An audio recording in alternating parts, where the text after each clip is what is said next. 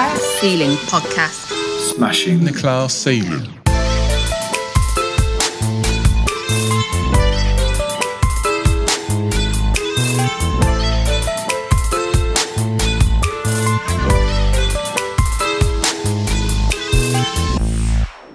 In this special episode of the Class Ceiling podcast, we attended University of Southampton Opportunities Roadshow.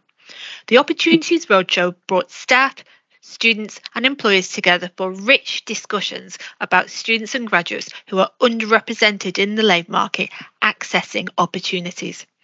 After the event, we recorded a dynamic conversation with the Right Honourable Justine Greening, whose organisation, This Is Purpose, ran the event, as well as key staff Gino Graziano, Director of Widening Participation and Social Mobility at University of Southampton, Katie Gordon, our Director of Careers, Employability and Student Enterprise, and Sandeep Bhandal, Vice President of Marketing for Adecco Group.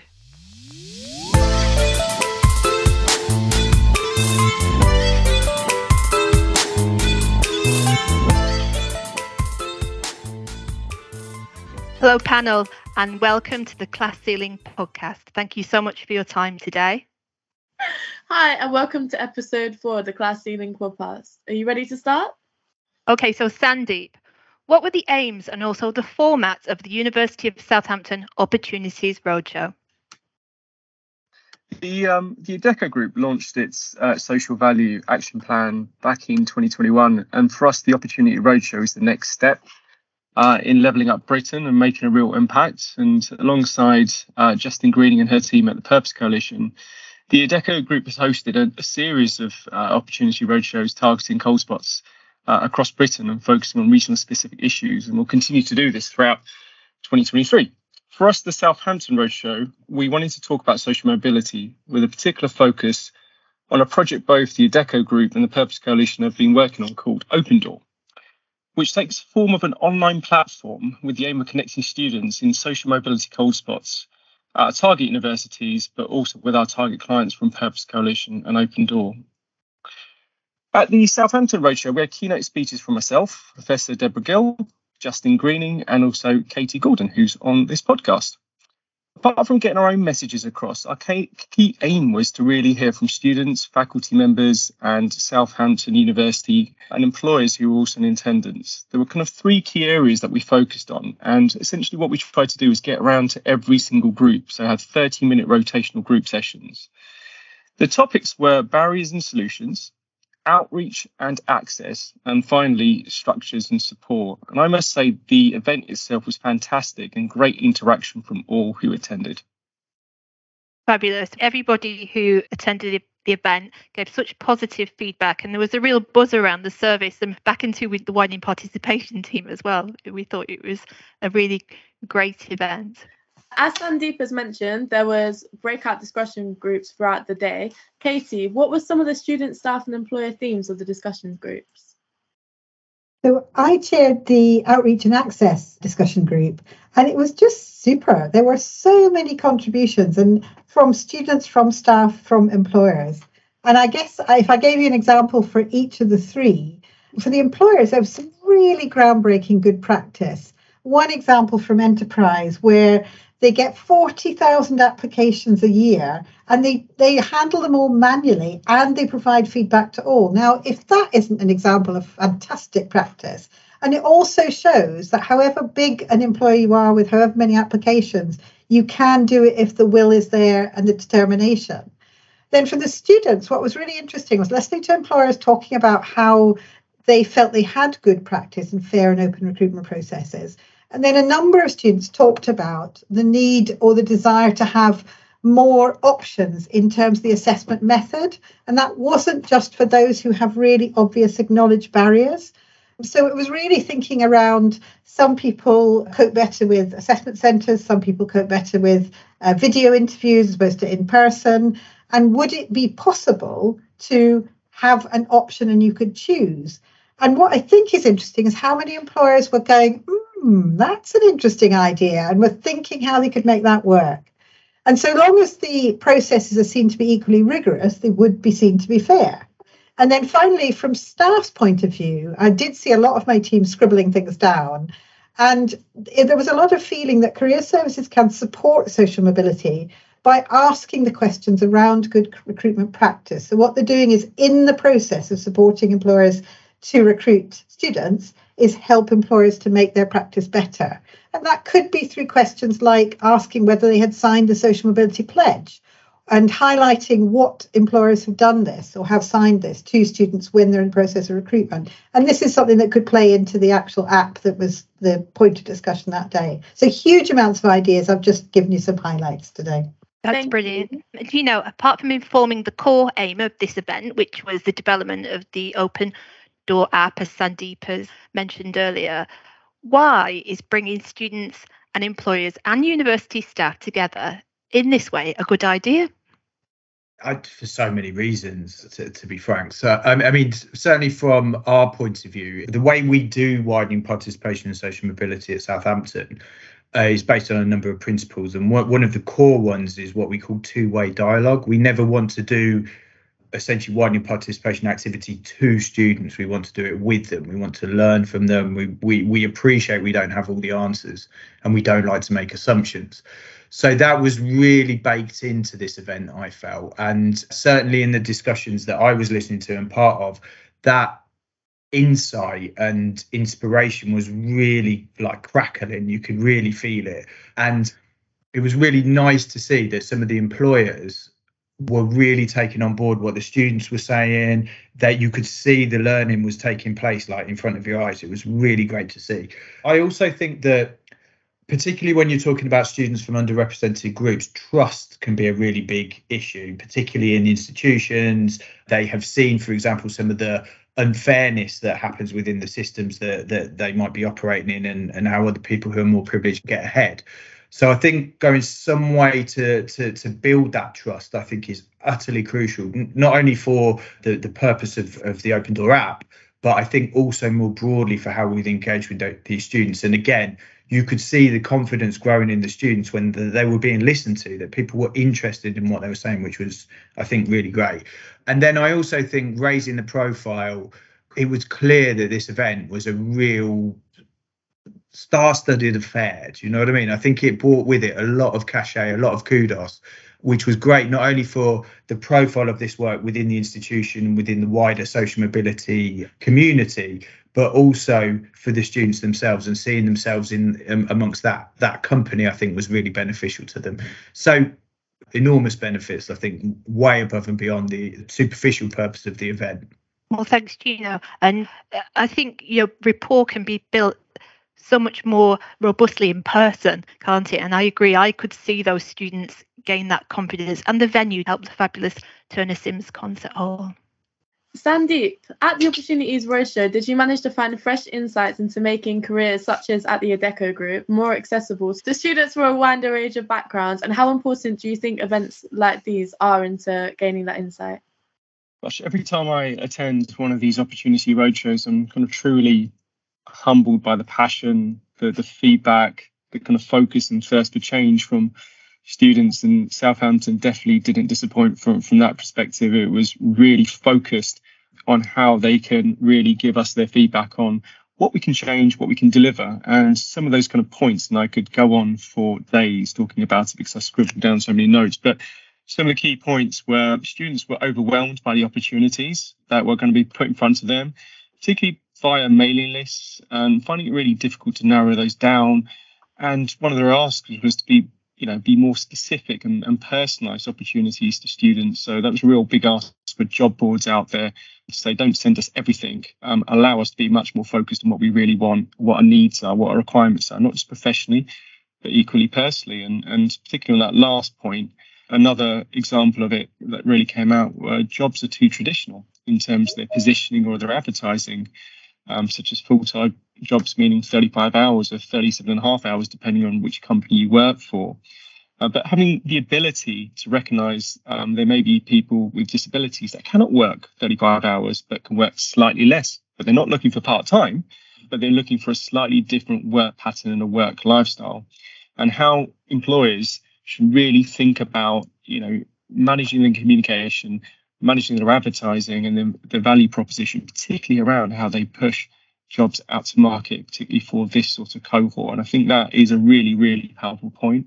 And a couple more, if I may. One that really kind of shone to light was FAQs, frequently asked questions. Most students mentioned this, in fact, and I think it was a fantastic point. And this was not really around um, the dates of uh, an application or when uh, a graduate scheme closes. This is more really around what is it like to go there on day one into employment? Should they really dress? What does smart casual actually mean? And, you know, do they have somewhere to take their lunch and actually put it? And it's all those things that potentially cause you a bit of nervousness or anxiety the kind of night before your first day and your first few weeks within a, in, in a new job, particularly if you haven't been in the world of work before. One that really stuck out to me was the quote, I want to talk to somebody like me. And this was Baton from a student I listened to as one of those breakout groups. And I thought it was really powerful to hear. The challenge to the employers here was really how diverse are you? And can you really offer me what I need? And have you had the opportunity to interact with individuals like me? And can you offer me the right training, support, progression, ultimately a culture where students feel accepted and feel comfortable to do their job? And another point related to that is does the board reflect the diversity, the equality, inclusion messaging from that particular organisation? Essentially, can students see themselves at the top table or very least be inspired or supported by those that are currently there? And there were many more really around, you know, more of a personalised approach, um, more coaching and development directly for employers, getting more insight into what day one in the work environment would look like. But there were so many things I took away, but those are just probably the kind of top five or six. No, it sounds like you got a lot of rich insights on the day, Sandeep. Katie, uh, why are events like the Opportunities Roadshow important? So I would say that any opportunity to get employers and students and indeed staff together are incredibly helpful just because it's about that meeting of minds and it's sharing and having new insights. I do think also that the buzz around an event like this, and particularly activities like this podcast, which then promote to a wider world what actually happened is all about encouraging people who felt that buzz on the day to continue to engage. And if people watch it and go, oh, I wish I'd been part of that. So it's part of the rolling program. Because I think it's so important that all institutions, however large or small, and however many students with disadvantaged backgrounds they have, should get involved, as should as we want the whole of society and all our institutions to be driving towards the social mobility goals and the levelling up goals. Particularly this event, though, because it was about an app. And I don't know about you, but I often find with apps that when you're using them, you think, God, I wish they'd actually spoken to some users before they started launching it. Because somebody can have a bright idea, but if they don't come and talk to the potential users, then it's not going to be half as good. And I think what I really welcomed from this event was it was so open. It was all about thinking through ideas that can help make this app the best it could possibly be. And we found so much more activity in relation to tech in the last couple of years because of COVID. Lots of graduate recruiters radically changed their recruitment processes because of COVID, and that was all very positive. But uh, many, many students did have more difficulty if they didn't access up to date technology or didn't have a quiet space at home to engage in le- online learning, or they had low levels of confidence about being able to speak up online, which is often more difficult than when you're in the room and you know people. So those hidden consequences are difficult. And so developing a platform that can connect those from disadvantaged backgrounds with recruiters who actively want to support social mobility should help bring many more new graduate recruiters into contact with a wider range of potential applicants. That's what we want. That's what the app's all about. And this day was all about encouraging people to speak up and say what they thought. So I was really impressed from so many viewpoints with this event. That's amazing. Thank you. So this is about a little bit about the levelling up agenda as well. So of course, the levelling up agenda was a key part of Boris Johnson's campaign, and of course, his work as Prime Minister. Now Boris Johnson is no longer Prime Minister. We've seen a complete lack of the levelling up agenda in conversation. Um, if we think about the mini budget, the now U-turned mini budget, I should say, and Liz Truss's own campaign and promises since she got the premiership. How do you think events like these can contribute to continuing the levelling up agenda and almost surviving it? I'm glad you asked me that, and I'm glad you phrased it like that as well, because I think I, I had reason to be thinking about this recently in the semantics of what I do. Like, you know, my job title is widening participation and social mobility. We're talking about leveling up today. And I kind of think that what we're achieving or what we're trying to achieve almost transcends those like political kind of buzz terms, if you like. Like you say, that leveling up became a bit of a, a catch all for a lot of stuff that was not that clearly defined. And, and through the leveling up goals, actually, we've got a clearer distinction on what that might be and how we might help people to na- navigate some of these social inequalities that we've got in the country. So I think that you're you're right. It has like that. The terminology has kind of slipped off the agenda over the last few months. But I see certainly this event that we're talking about, the the app that we're discussing, and our broader work in this area as almost flying above those kind of political concepts, if you like. It's the right thing to do, and I think we would all do it in any case. I think practically the event really helped to achieve or, or support some of those ambitions through things like information, providing information for students that might not otherwise have it, opportunities to engage with employers and university staff, networking opportunities which otherwise wouldn't have been there, and also really clear advice and guidance through that that uh, engaging with that event. So I think practically it supported those ambitions, but then I think there was a wider a, a, wider support for the, the the concept of, of social mobility, if you like, through things like showcasing the students' insights and, and giving the opportunity for employers to see that students from underrepresented backgrounds have really clear, very intelligent, very sharp analysis of this type of thing. And uh, and again, I think that links to the confidence piece we were talking about earlier, which in itself is a really good strategic benefit here too. And I think just being able to provide a better representation of uh, the student body at a university like Southampton gives a really clear message about what we want to achieve in this area and how employers can engage with it. So I think it supported the agenda, whatever you want to call it. We know it's about you know social justice or social advancement in some way, and I think it supported it practically and uh, strategically to a really high level. Thanks, Gino. And uh, I noticed that the student demographic was what perhaps wouldn't be perceived as traditional Southampton students, and that made my heart sing. It was it was a, such a, a, great room to be in. Sandeep, what do you think was achieved on the day from an employer point of view? From looking at the three sessions, the breakout sessions, uh, they were taking many notes. They were very interactive in each one of those breakout sessions in fact, even directly asking questions and doing a bit of a takeover because I think they were so taken aback by the passion and the the kind of voice that the students from Southampton had. It was fantastic, and they were hearing directly from future talent, and I could really see the value they were taking away from that. As some of the examples, you know, food for thought for them is really around managing the cost of recruitment versus managing the value of recruitment you know, we've heard that many of the employees in attendance were recruiting in hundreds, if not thousands, of people at an entry level basis. And ultimately, cost can become a bit of a barrier to making sure that you have the fit for purpose process in place. But the value of recruitment is hugely important. And ensuring that you've got the right pathways as part of the recruitment process for everybody is is really, really key. And you know, they listened that there needs to be a review, there needs to be more personalization, needs to be more mentorship, there needs to be more practice rounds in the um, interview and assessment process. Equally, one of the things I, I really took away from it was around social media. Students do not want to be um, spoken to about careers and jobs via social media. That's their safe space to speak to loved ones and friends, and that's what they want to do through that. So please do not serve me jobs, is what they were saying. And again, you could see every single employer going, "Oh, okay, right, okay, we'll uh, stop spending our money there and and, and go go elsewhere." The importance around storytelling, I think, was really key as well.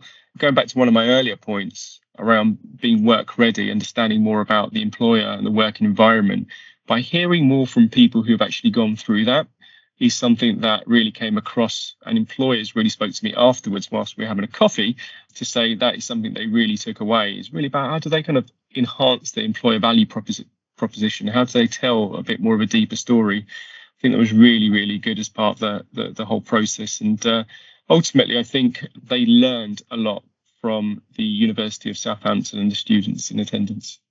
That's amazing. Thank you. Katie, obviously, you work in careers at the university. From the university's perspective, what do you think was achieved from the day in terms of supporting students and graduates to access the labour market? Well, I think certainly, again, I refer to my team scribbling down the ideas, and that we've talked about quite a few of them already, because it was about thinking through from students' point of view how we can best support students in practice or to practice how to navigate the graduate labour market better. And in terms of thinking through what is the lack of confidence, where is that confidence, the lack of confidence coming from, really pinpointing the nitty gritty of some of the granular detail. And that will mean us adapting our sort of coaching practices to support students when they're applying. But also in relation to how we influence employers to challenge themselves in their recruitment practice to be even more fair, open, and accessible. And the employers who were there did have fair, open, and accessible practices. But what was really interesting was watching how open they were to learning and thinking, oh, could we go even further? And kind of sparking off each other as well, which is back to why these kind of events are important. So, in fact, we've already introduced, I was just talking to my team this morning at the careers fair we've been running today. And we've already introduced questions on sustainability to our engagement with employers. And that was something that somebody had raised as part of uh, the discussion around values and around you know how how would that manifest itself so i'm really pleased about even that particular thing the other is in relation to the app i think we definitely have contributed to the design of the app. I mean the devil's in the detail and also in whether we've been listened to in that event. I'm sure we have. Um, because a better app would be another good tool to support disadvantaged students to access opportunities more effectively. I can absolutely see a vision where if we had this kind of app, it isn't all about apps, but in particular, because that's what this event was about, if there were an app that really struck the right market, where most employers who are graduate recruiters signed up, then we'd be able as universities to be really pushing that to students. And if if the app's well designed, the app's got the right support, we're able to embed that into our practices, then we'd be probably encouraging more and more students to go to it. And it kind of then becomes a virtuous circle. You don't want students to only think these are the only employers I can apply to, but it's a bit of a reassurance that if you come on this app, you know that every employer will have signed the social mobility pledge or will be doing specific things to be open, fair, and accessible, then I think that can only be a positive thing. I'd, I think it's only a few months away, according to what Sandeep had told us before, and Justine. So it'd be lovely, a lovely Christmas present for all our disadvantaged students if we could have this kind of app ready in time for uh, the spring recruitment round. That was my favourite part of the day. That students getting the message directly from, employers that we're looking for you, we value you, rather than we have to convince these people that we're good enough. I just love that dynamic change. Um, Gino, given our excellent, award winning, and growing social mobility offer this perspective and current students and graduates, has University of Southampton opened up new ideas and opportunities? I, I, think so. I mean, I mean, I think we're part of a movement. If I'm honest, like, there's some really, really great work going on across the sector which is amazing to see having having sort of worked in the sector for so long it almost feels like we've got to a tipping point in the last few years which when all of a sudden there's a flood of great activity and great work happening which is amazing because i do feel that we are part of an ecosystem that includes employers and it includes uh, schools and it includes an entire sort of system around young people and students which is bigger than the sum of its parts. And i think we've all got something to contribute to that. And the more we can work together to bring that in the better the end outcome will be for for the students. So I think we're part of this movement, and I'm I'm really proud actually of what Southampton's managed to contribute to that and I think we we do it for our students. So so we've we've we've spent the last couple of years bringing together a lot of our projects, new and old, existing projects, into the Ignite Southampton umbrella, which is a really targeted support program for students from underrepresented groups. But we also are more broader than that as well. So, for example, we've set up the Social Mobility Network with this, which this podcast is a, is a spin off from for staff and students.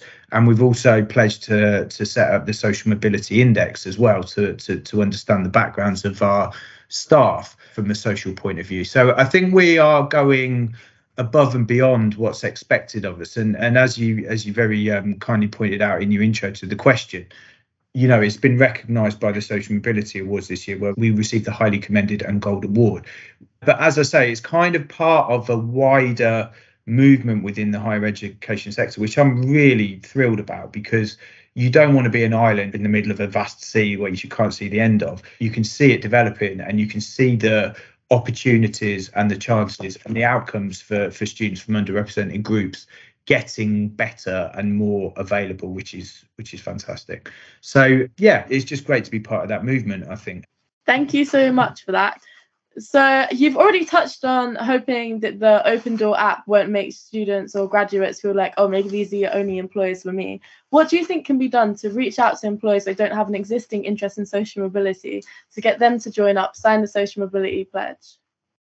So I can only talk in the sense of specifically what can happen in relation to universities, because I think what we have at universities, which obviously schools and colleges don't really have, is the employer engagement networks that we all um, support and try to build.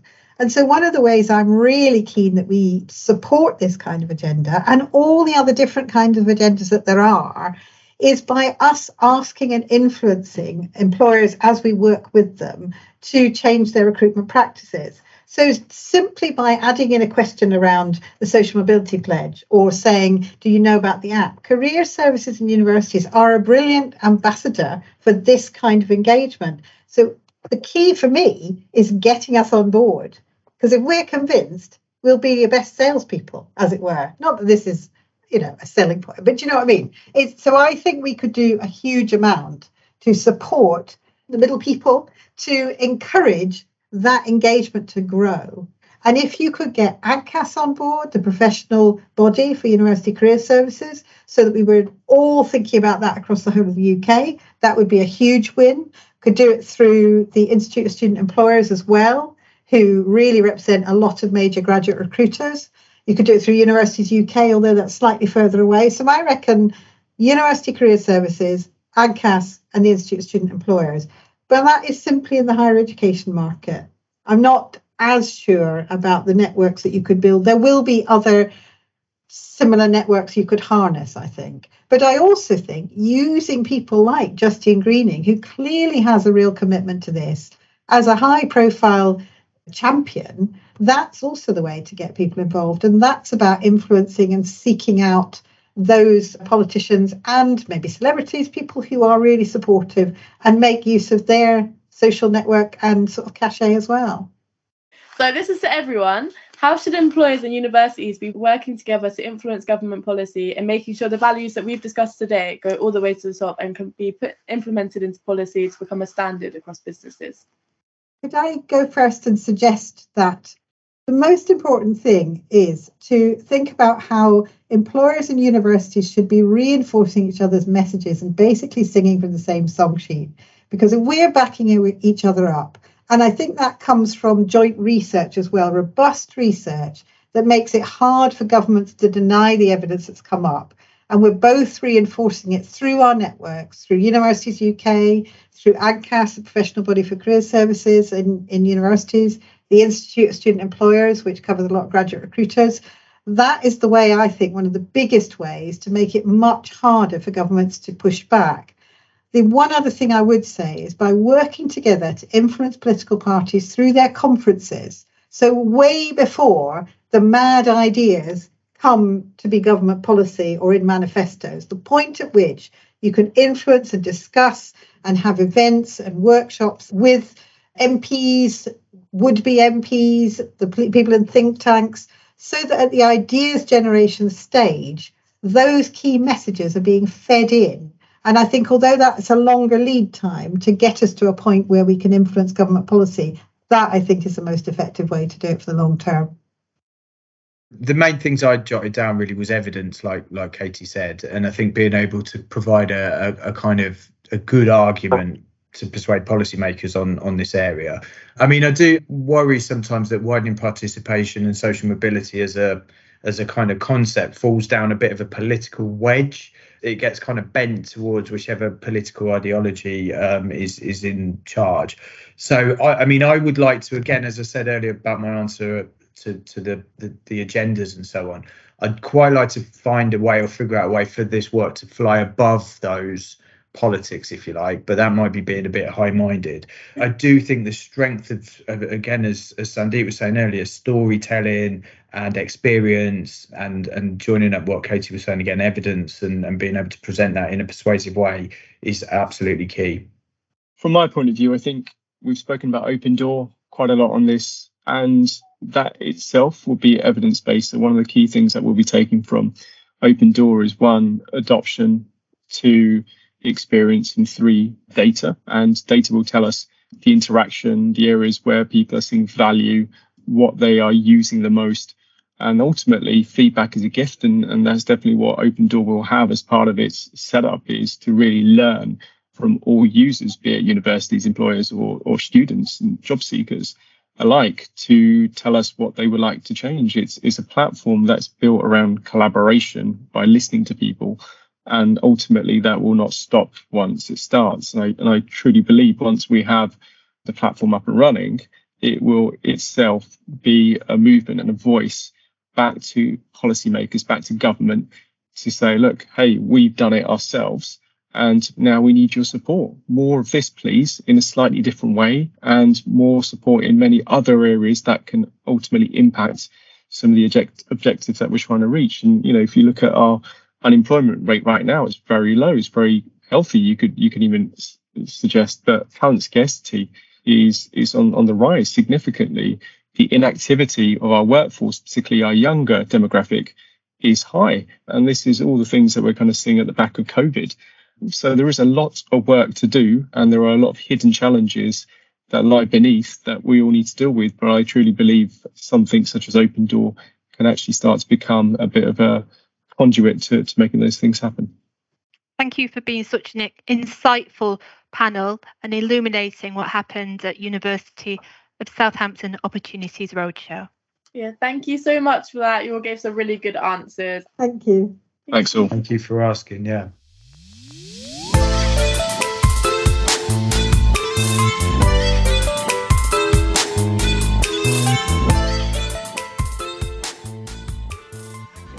Good afternoon, Justine, and thank you so much for offering your time this afternoon. Yes, welcome to episode four of our Class Ceiling podcast. We're going to kick off with our first question. I'm ready.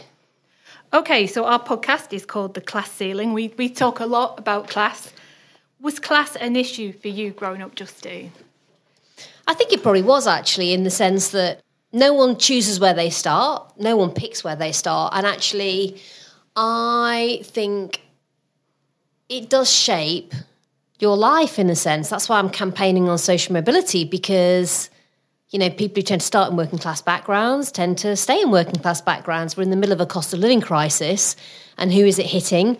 It's hitting people who are at the lower end of the income scales, but they're almost certainly from families themselves that were at the lower income scales. And that's the whole cycle that we want to break. So class shouldn't matter, but it does. And that's what I want to try and change. And when you were growing up, what, how did you notice class? How did it become on your radar? When did you kind of wake up to those di- kind of differences? I think it was when I arrived here at Southampton University and I met my first peers from private school, public school, as that was confusing for a start. I just remember thinking, I thought, thought it was a bit weird that there were some children who weren't in normal schools, as I would have said. And I used to almost think, I wonder what it's like being kind of taken out from your local community school and put in a different one. And I much preferred knocking around at Herringthorpe Primary School and Oakwood Comprehensive and, and hadn't met any of those people till I got here. And, and then I realised actually they were a lot like me, but maybe they had a different take on stuff, you know, because they'd had a totally different start to mine. This is a question that we like to ask everyone, and it relates to what you were saying. What does the term social mobility mean to you? How do you relate to the term? And can you tell us about your own social mobility journey? So, social mobility to me is about having equality of opportunity. And that means that it shouldn't matter where you're starting, it should be your talent and your effort that allow you to be able to open doors for yourself. And there's lots of things we need to do to make sure Britain becomes a country with equality of opportunity. The status quo is it's not. And almost it's it's like a tradition in Britain that we don't have equality of opportunity. It is for a lot of other countries around the world, they look at ours and think we were the archetypal, you know, class driven hierarchical society. But just because it's been like that in the past, it doesn't have to be like that in the future. We get to choose. And my social mobility journey was a long one, wasn't it? You know, I, I start in this relatively normal working class family in Rotherham, going to my local schools, and I end up in cabinet, improbably. And I never would have dreamt that I'd have got right up to that top table in British politics. And and so the big difference though on class is in a sense, I'm there, yet my ambition when I was growing up in Rotherham was I wanted to be the first in my family to get to university, and I'm really proud that it was Southampton that I came to because it's a university that utterly changed my life for the better. And yet I was sat on at the cabinet table across from somebody who would later become prime minister, and his ambition when he was 10 was to be world king. And I think there's nothing right or wrong in that, but it tells you almost about our relative senses of where we could get to in life. That's all. And it's changing that that I, I want to do with a lot of my social mobility work to, to not just help people have high aspirations for the sake of it, but actually to have high aspirations because that's realistic. That this is a country where they can get to the top if that's what they want to do. That important to say we want people to have success on their own terms. And it's not just about getting to the top, but it is about being able to go through a path on life that is your choice and not having barriers put in, in your way because you start further down the ladder than others. So, given that, what is your vision for a levelled up society and what motivated you to create the 14 levelling up goals? My vision is where where you come from really doesn't matter and that you are judged on who you are as a person you know what you stand for and how hard you're willing to work and and that actually we revel in that. That we revel in the fact that we're a country with loads of really different people and that's a good thing. And i think it will give us a confidence as a country to be able to succeed, but also I would love it to be able to reinvent ourselves, not just in our own eyes, but in the eyes of a wider world. I'd love to be able to go back to some of those countries that I used to visit when I was development secretary and and really have them see us almost not as this former empire, former colonial power, but actually see us as something really different in the future, which is possibly that first country that got to grips with being a place where you could succeed on your own t- terms wherever you started. And, no one's cracked that. It's not like there's some other country out there that's done it and we now need to catch up. We've got more ingrained weak social mobility, if I can put it like that. But isn't that exactly the reason why we should pioneer and crack it first? Yeah, and I think you put it like that because that is the truth. And um, Uh, given we're in the situation we're in at the moment, why do you think graduates from non traditional backgrounds, for want of a better phrase, underrepresented in the labour market, very often earn less in their first graduate role? And how can employers signing up to the Social Mobility Pledge help overcome this? Yes, and I'm conscious I didn't answer your other question on levelling up goals. So you're right. I mean, I graduated with a first class honours degree in economics, but I think probably would be one of those stats. And, and it's down to fewer connections, probably less knowledge about what careers are out there. The fact also then that the people who have the opportunities, in other words, the companies, sometimes just get their talent from the same places. And that can be a really narrow talent pool. And that may or may not include people from me. I remember getting to a final job interview with a big merchant bank in London and basically, they asked me about why I hadn't been on a gap year. And I was too embarrassed to really say, well, I couldn't afford it. I couldn't afford it. Couldn't afford to not only travel around the world, but probably not earn money for a year and and and in the end I remember him saying, "Well, I don't think you've really got a very wide world view." So I didn't get the job. I didn't really feel like I fitted in there. And in the end, they went bust because they were called Barings. Um, of course, what I did spend my year doing rather than a gap year was right here at Southampton University doing a lot of research into attitudes towards risk and risk, perception. And of course, anyone who knows history will knows, know that Barings went bank because they had a rogue trader, and probably they could have done with somebody with more expertise on risk management. But there you go. Uh, so we're getting companies to do plans on social mobility. They've all done a plan on planet, and I'm saying to them, do a plan on people. The levelling up goals you asked me about are my framework where I've broken down what constitutes levelling up. Like, what are the things we have to do to make this happen? We can all talk about social mobility, but that's not the same as doing it. Britain's debate is how do we do it? So there are 14 levelling up goals.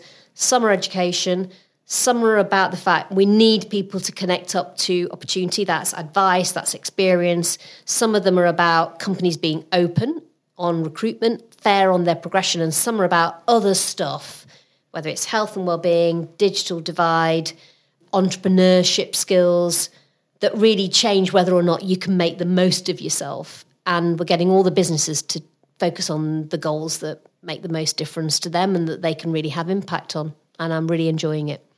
So, Justine, you have a lot of experience of Parliament, of course, being an MP and holding various cabinet positions, including Minister for Women and Equalities. What do you think can be done to encourage more working class, state educated people into parliamentary politics? Well, I think politics needs to change a lot, to be honest.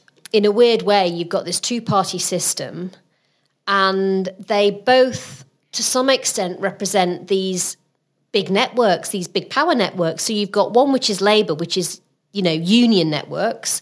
You've got one which is the Conservatives that I was obviously part of, which probably traditionally t- tends to have more privileged networks. And the point is, what if you're an ordinary person that isn't part of either, which is most of us? What if you don't want to be involved with a union?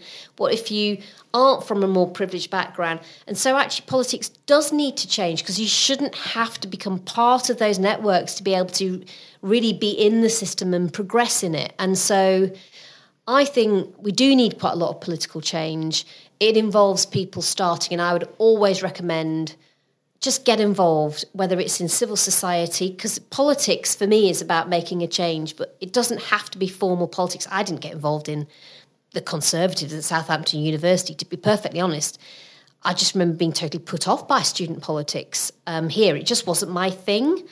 So I didn't really get involved until like several years later.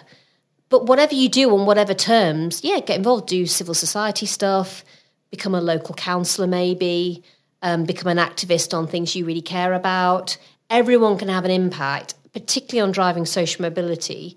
It doesn't have to be quote unquote formal politics. You could you could become somebody who's a bit of a policy person. Let's face it, if you're at Southampton University, you're right in the middle of a whole load of brilliant thinkers. So it may be a thinking thing you need to do, not necessarily a doing thing. Do you think education can be the great social leveller? Yeah, I do, because I think it's absolutely necessary. It's not sufficient. We know that. You talked about that statistic earlier that even if you've got that top degree, somebody on your course who's done less can go on and earn more.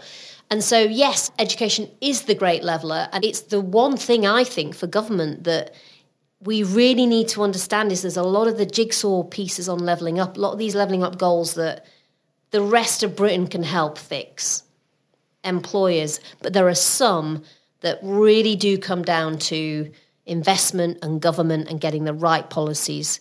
And I think that's a big thing that at some stage in, in, in our future we will absolutely have to make sure that we nail. And it's it's more than just resources. If we could buy our way to a socially mobile Britain, I think I think that would have been done. It's it's very much about societal change and attitudes changing as well that combines them with a smart plan on investment. I, I, think, given what you've just said, it'd be really interesting to hear your thoughts on the most recent State of the Nation report from the Social Mobility Commission. Well, what are the headlines that you felt were the most important? I think the headlines that were most prevalent were about maybe the working classes needing to have less aspiration. Oh, you're talking about that? Yeah. Yeah, I mean, I just feel that one of the challenges on the whole debate on social mobility is it does get quite politicised. And I saw that. And, you know, Katharine Birbalsingh had said, oh, also another thing that I was like, what? Um, when she talked about girls and STEM and, you know, maybe girls just don't really like mathsy stuff. And I think almost you need to try, I think we all need to try and almost not get taken down a bit of a rabbit hole on that, if I'm honest. Because I could do a million speeches on social mobility and all of that. And I actually stepped out of Parliament because I decided that I needed to do less debates in a way like that and more practical stuff. I just wanted to drive change. And so I think I understand maybe the point that she was saying, but in a sense, for me, people end up with low aspirations because that's realistic. Do you see what I mean? It's a reflector of the environment they're in. I, I think and that's that, what we yeah. need to change is I, the environment that they're in, so people have high aspirations because they can get places. I think the headlines picked up on something that was perhaps unnecessary because mm-hmm. some of our feedback in our social mobility network has been that our members who are students feel very negatively about their parents' occupations being seen as low aspiration. Yeah, yeah, yeah, yeah. And and actually, interestingly, I was in a meeting the other day where someone was saying, "Oh, I, I didn't want to end up working in a shop," and actually, I was thinking, well. First of all, my very first job I had was at Morrison's supermarket, and I actually learned a lot from doing it. And secondly, these companies have great careers. Well, Aldi and Lidl are the highest um, graduate scheme uh, yeah. salaries. So part of this is almost about not having these preconceptions. And a lot of the work I'm doing now, and, and why we were here um, in Southampton today doing this opportunity roadshow, is to start to break down those barriers of those misconceptions. I think that I would have had as a graduate. There are some companies that I would have never have thought about working with, just because I, I thought, oh, I don't like the industry. But actually, I'm wrong. But but who was around me to say, I think you should think again about that? No one. And so, what I want to do with the work we're doing now and all my social mobility work is I've got loads of really great employers who are wanting to change, who are becoming more open.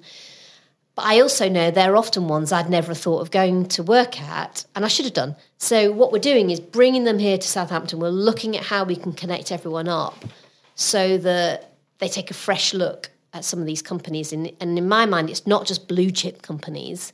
There are some companies on values who are really blue chip on values. Those are the ones I think we want people working for.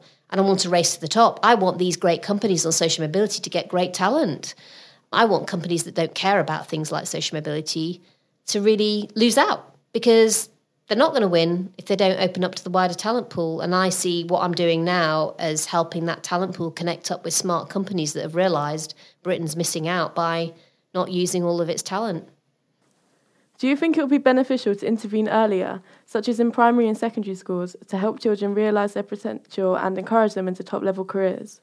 As you've touched on, children from state schools, especially more deprived ones, may not hold such high aspirations because they haven't been taught they can. As you put it, king of the world versus just hoping to even get into university.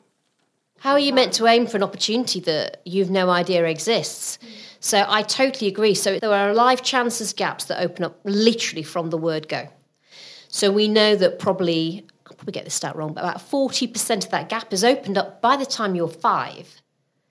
And you're turning up at school maybe without quite the level of vocabulary that other children are. And funnily enough, you probably don't quite understand what your teachers are saying. You're probably not necessarily quite as talkative and as able to form friendships with, with other classmates. And so it really goes from there. So part of it is core knowledge and skills, like literally, do I know what I need to? But there's another big part of it that you sort of referred to in a way, which is everything else I need to know. Like my wider skills, am I confident? But even do I have this roadmap on opportunity that is helping me navigate where I need to go and, and maybe do I have a mentor? I didn't I've never had a mentor.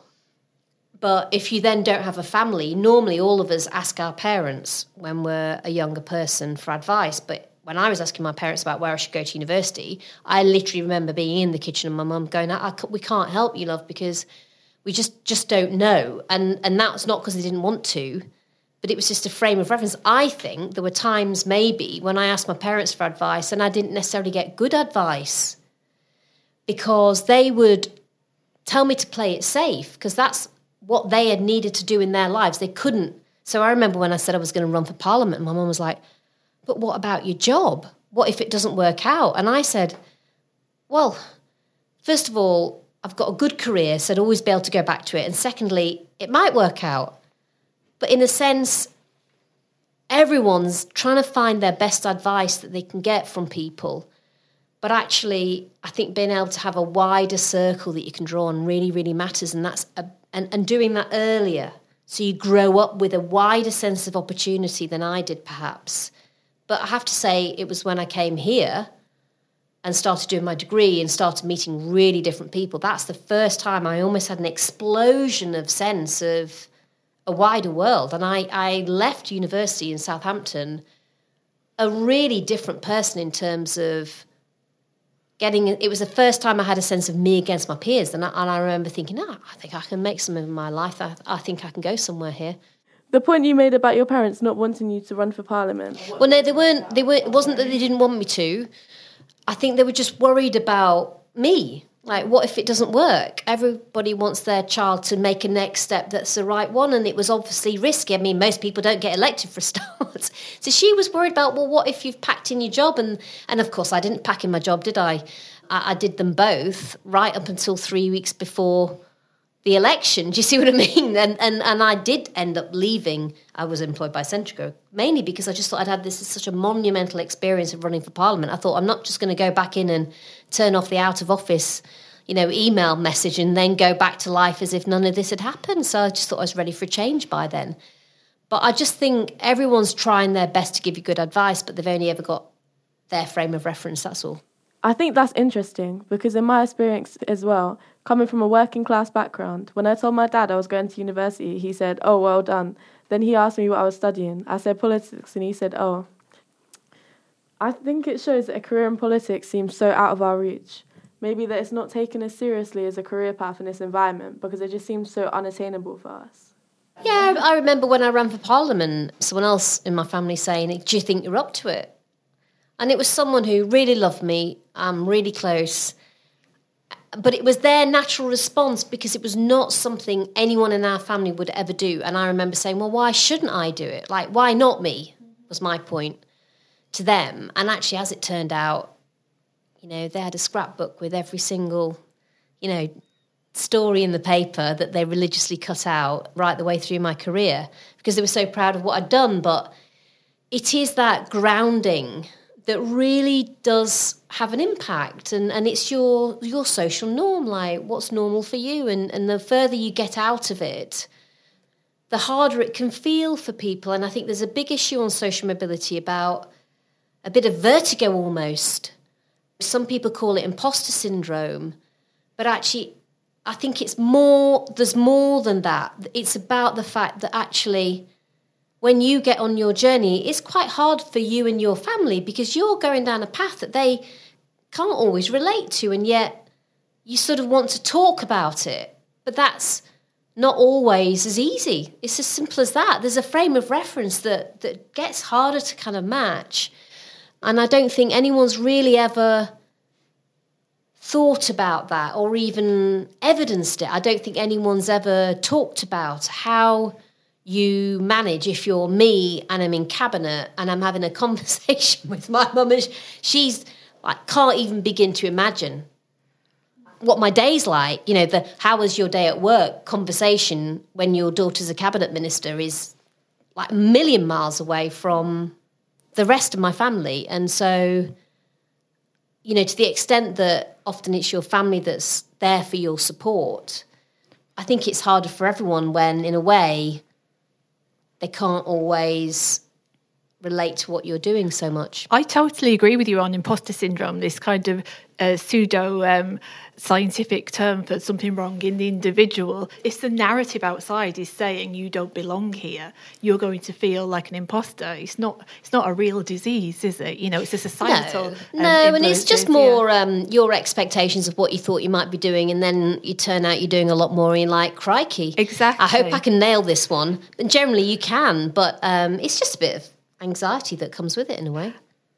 Social class is unfortunately not yet a protected characteristic under the Equality Act 2010. Do you think it should be? That's a really good question.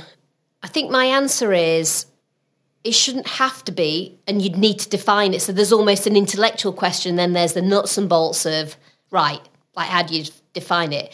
I think that the most important thing for me is change on the ground. And I think a big part of this, to be honest, is changing attitudes. I think if if it, if that was all it took, I would be the first to say yes. I think it's more complicated than that. I'm afraid, and this is about people who have opportunity already, realizing it needs to be spread to more people, and there's an awful lot that needs to change in Britain. If you could spend your way to a socially mobile Britain, and that was all it took, if you could legislate your way to it, I'd have had a good go at doing that. I left Parliament because actually my conclusion was the politics was getting in the way of driving change. And therefore, I needed to work across party and I needed to work outside in society and with businesses. And that's how I was going to get change. And I think at some stage, yes, you probably then need to come back to the legislative agenda and say, right, how can this enable everything to get further faster? And I think this is a podcast that should be continued and a second half at some point on my next return to Southampton. Well, there's an offer. Justine, you've been a great guest. Thank you for your time today. I've loved it, and I think it's brilliant that you're doing the Class Ceiling podcast. Excellent. The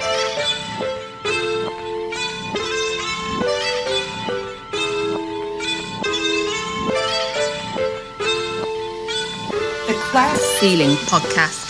Smashing the class ceiling.